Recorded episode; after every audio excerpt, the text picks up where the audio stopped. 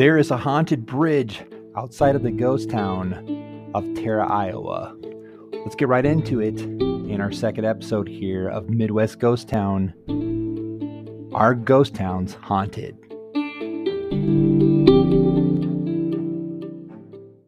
All right, we're going to go right to the chase as we are experiencing all sorts of questions regarding paranormal activity and ghost towns. And I know when I first started, people would ask me, oh my goodness, have you been to this place? Have you been to this cemetery? There's supposed to be a ghost here. Or have you been to this one ghost town? There's supposed to be a woman with a black dress that comes out of the house, you know, and be looking. And although I value all those things, I thought I better cut to the chase, because when I really started Midwest Ghost Town, it was for the historical aspect of researching abandoned places. And I think sometimes the word ghost gets stuck in the middle there, and all of a sudden people kind of get alarmed. But really, the question of are ghost towns haunted is a really good question, because when you look at other ghost towns, because of the sheer aspect that history is involved, there are probably some bad characters that are involved, especially in the old West towns. When you start looking at the mining towns, you hear of shootouts, and you hear of bandits, and you hear of hangings and things like that. And so with some of those gruesome deaths kind of comes this whole issue of, is there a ghost? Did that ghost of such and such, is he haunting that town? And so let's look at some of these towns, and we'll come back to the Midwest here in just a second. But you have, in Montana alone, just a couple, you have Barrick, Virginia City, Nevada City, Garnett, and Comet, Montana. If you do the research on these, you'll know that they all have ghost stories and haunted stories that go along with it. Ruby, Arizona is a popular one, especially with the Ruby murders, which seems to be a really popular ghost story that goes along with that. Then you kind of go back up to Wyoming. You have South Pass City and Miner's Delight. Colorado has their own with St. Elmo, Cripple Creek, Victor, Silver Plume, Georgetown. Now, some of these are what they call semi-ghost towns, but they all have like a paranormal aspect to them if you go back and do the research, stories that go alongside that. New Mexico, they have Mogollon has their own, White Oaks, and then Shakespeare has a popular story that goes along with Russian Bill and the fact that he was strung up and tried for stealing cattle, and that they believe that his ghost to this day haunts the ghost town of Shakespeare. So looking at these towns, and then of course, probably one of the most popular ones is Bodie, California. Bodie, California is historically known as a ghost town that has its own, you know, spookiness added to that. In fact, the story with Bodie goes like this, and the parks took over Bodie. You can visit there today, and the park services are doing a great job kind of keeping and preserving that town. But Bodie is popular, as known as having what is called the Bodie curse. So if you go out and you visit Bodie, California ghost town, the curse is if you take just one item from Bodie, you're going to have bad luck coming to you for the rest of your life. So you don't want to take things away. Now the story is with that, is it real? Is there really a curse? And now some people who believe in that are going to go right to their deathbed saying that yes, there's a curse, and yes, Bodie is absolutely haunted. But then there's another story that's kind of a genius idea. The park services kind of came up with a way to prevent people from stealing from the ghost town. I mean, part of the problems that we're having that's escalating the rate of these ghost towns disappearing from the landscapes is not just the weather. We know that weather in North Dakota and South Dakota and the Great Plains can be harsh. We also know over time, the elements are going to take away things, like buildings are going to deteriorate, roads are going to crumble.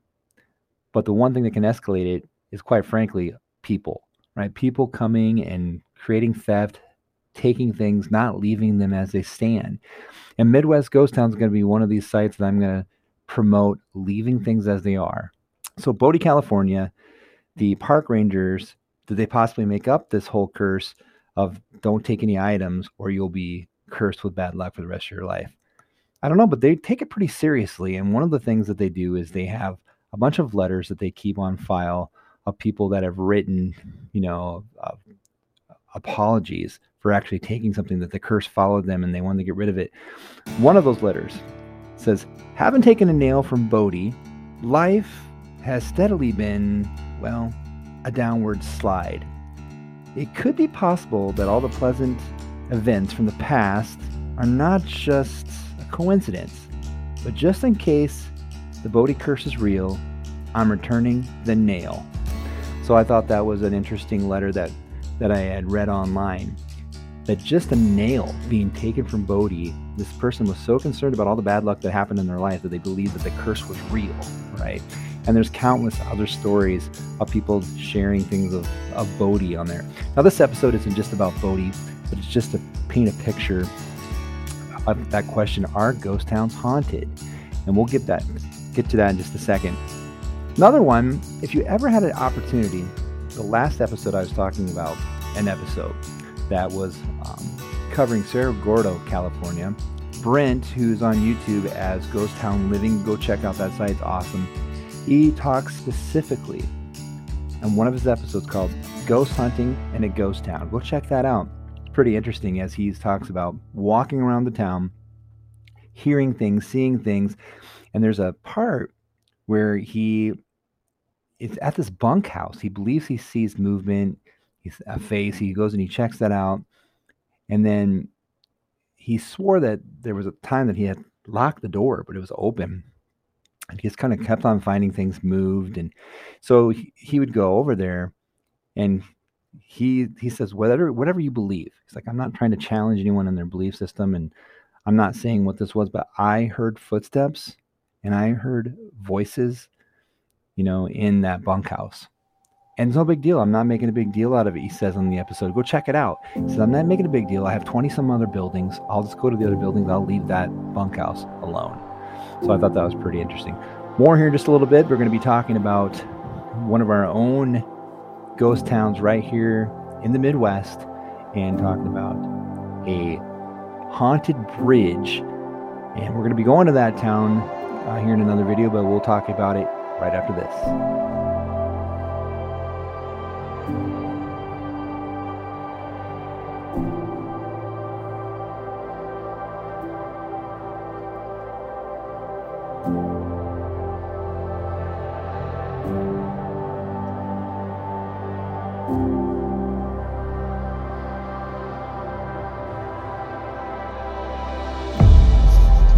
Back with you here at Midwest Ghost Town as we've been covering some mining towns, answering the question, are ghost towns haunted?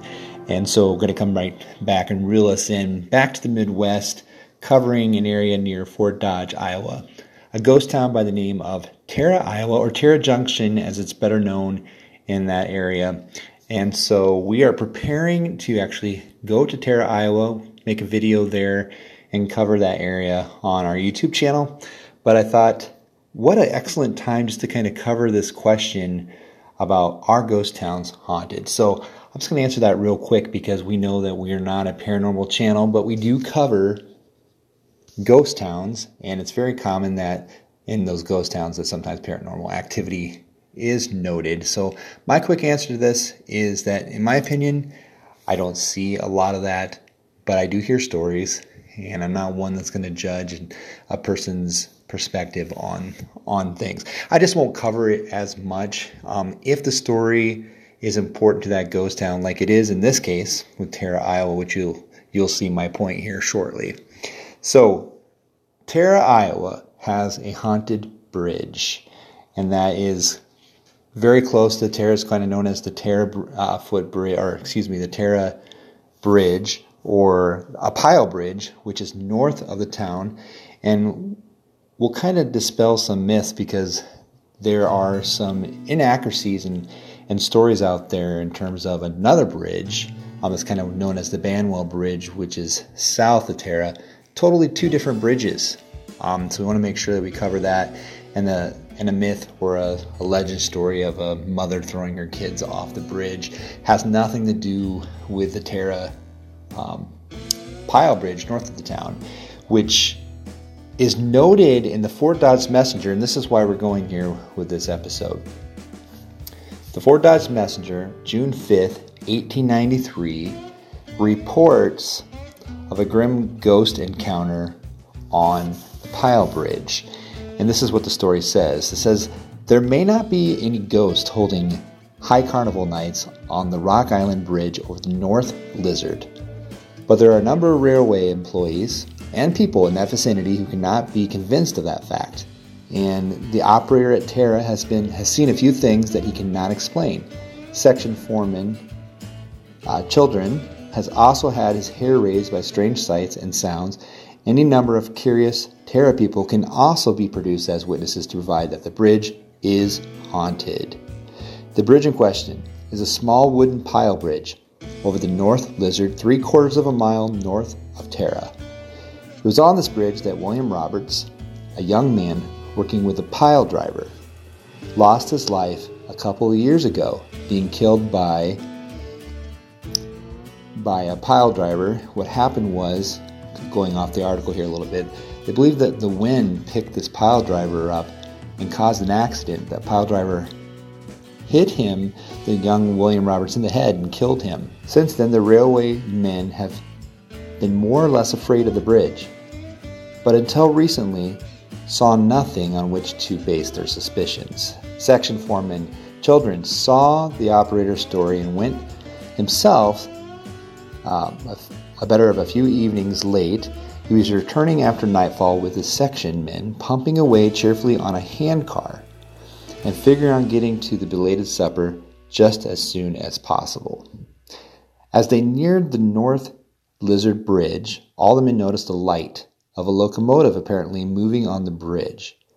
They stopped the hand car with a jerk, hustled the car off the track to let the train pass.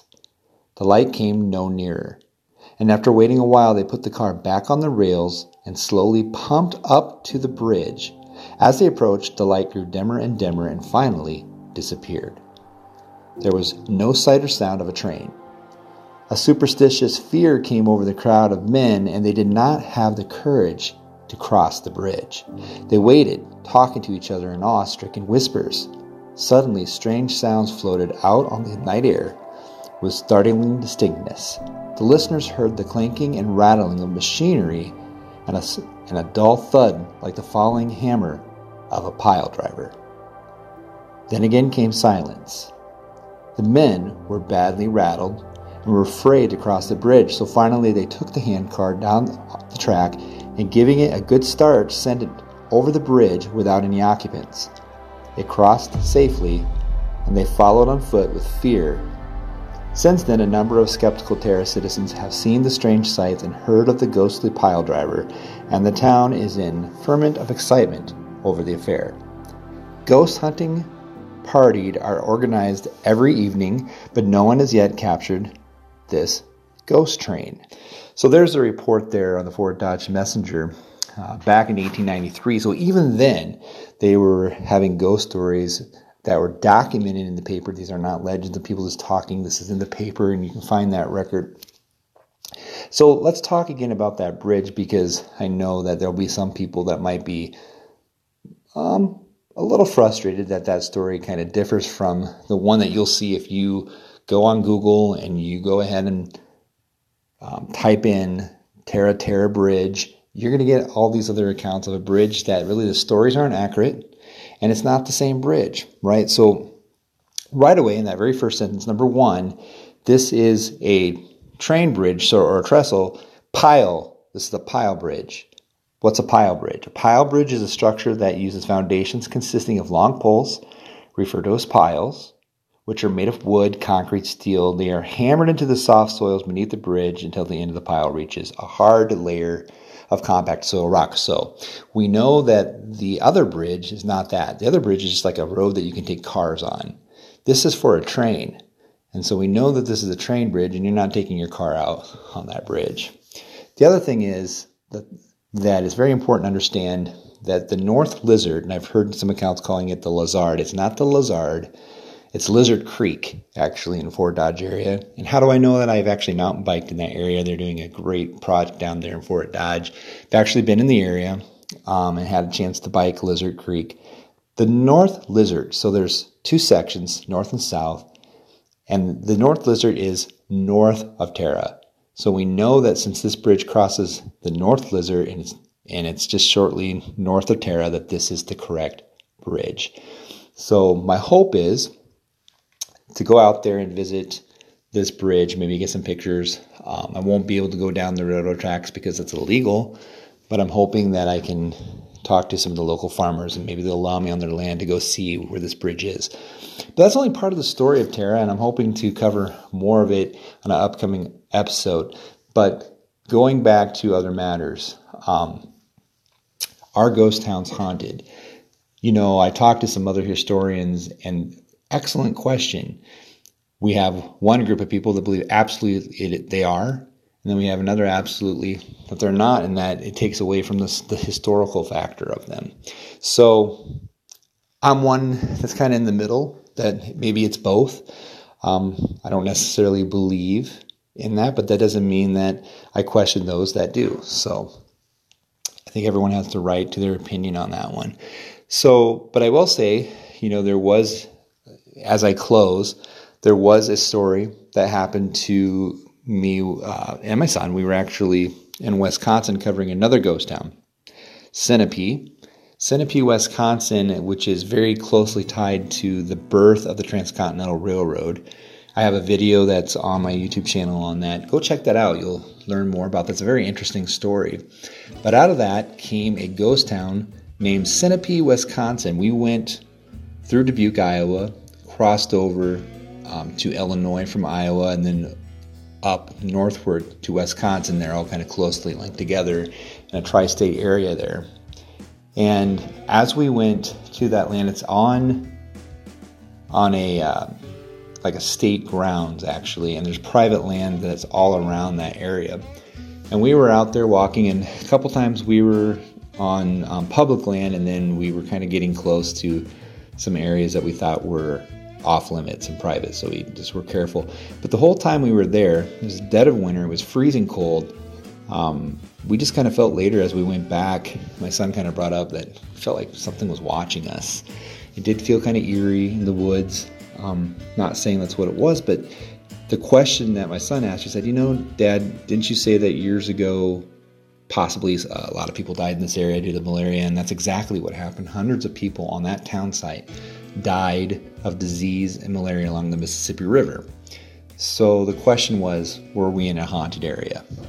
Not saying it is or isn't, but it does really bode to the whole topic about ghost towns being haunted.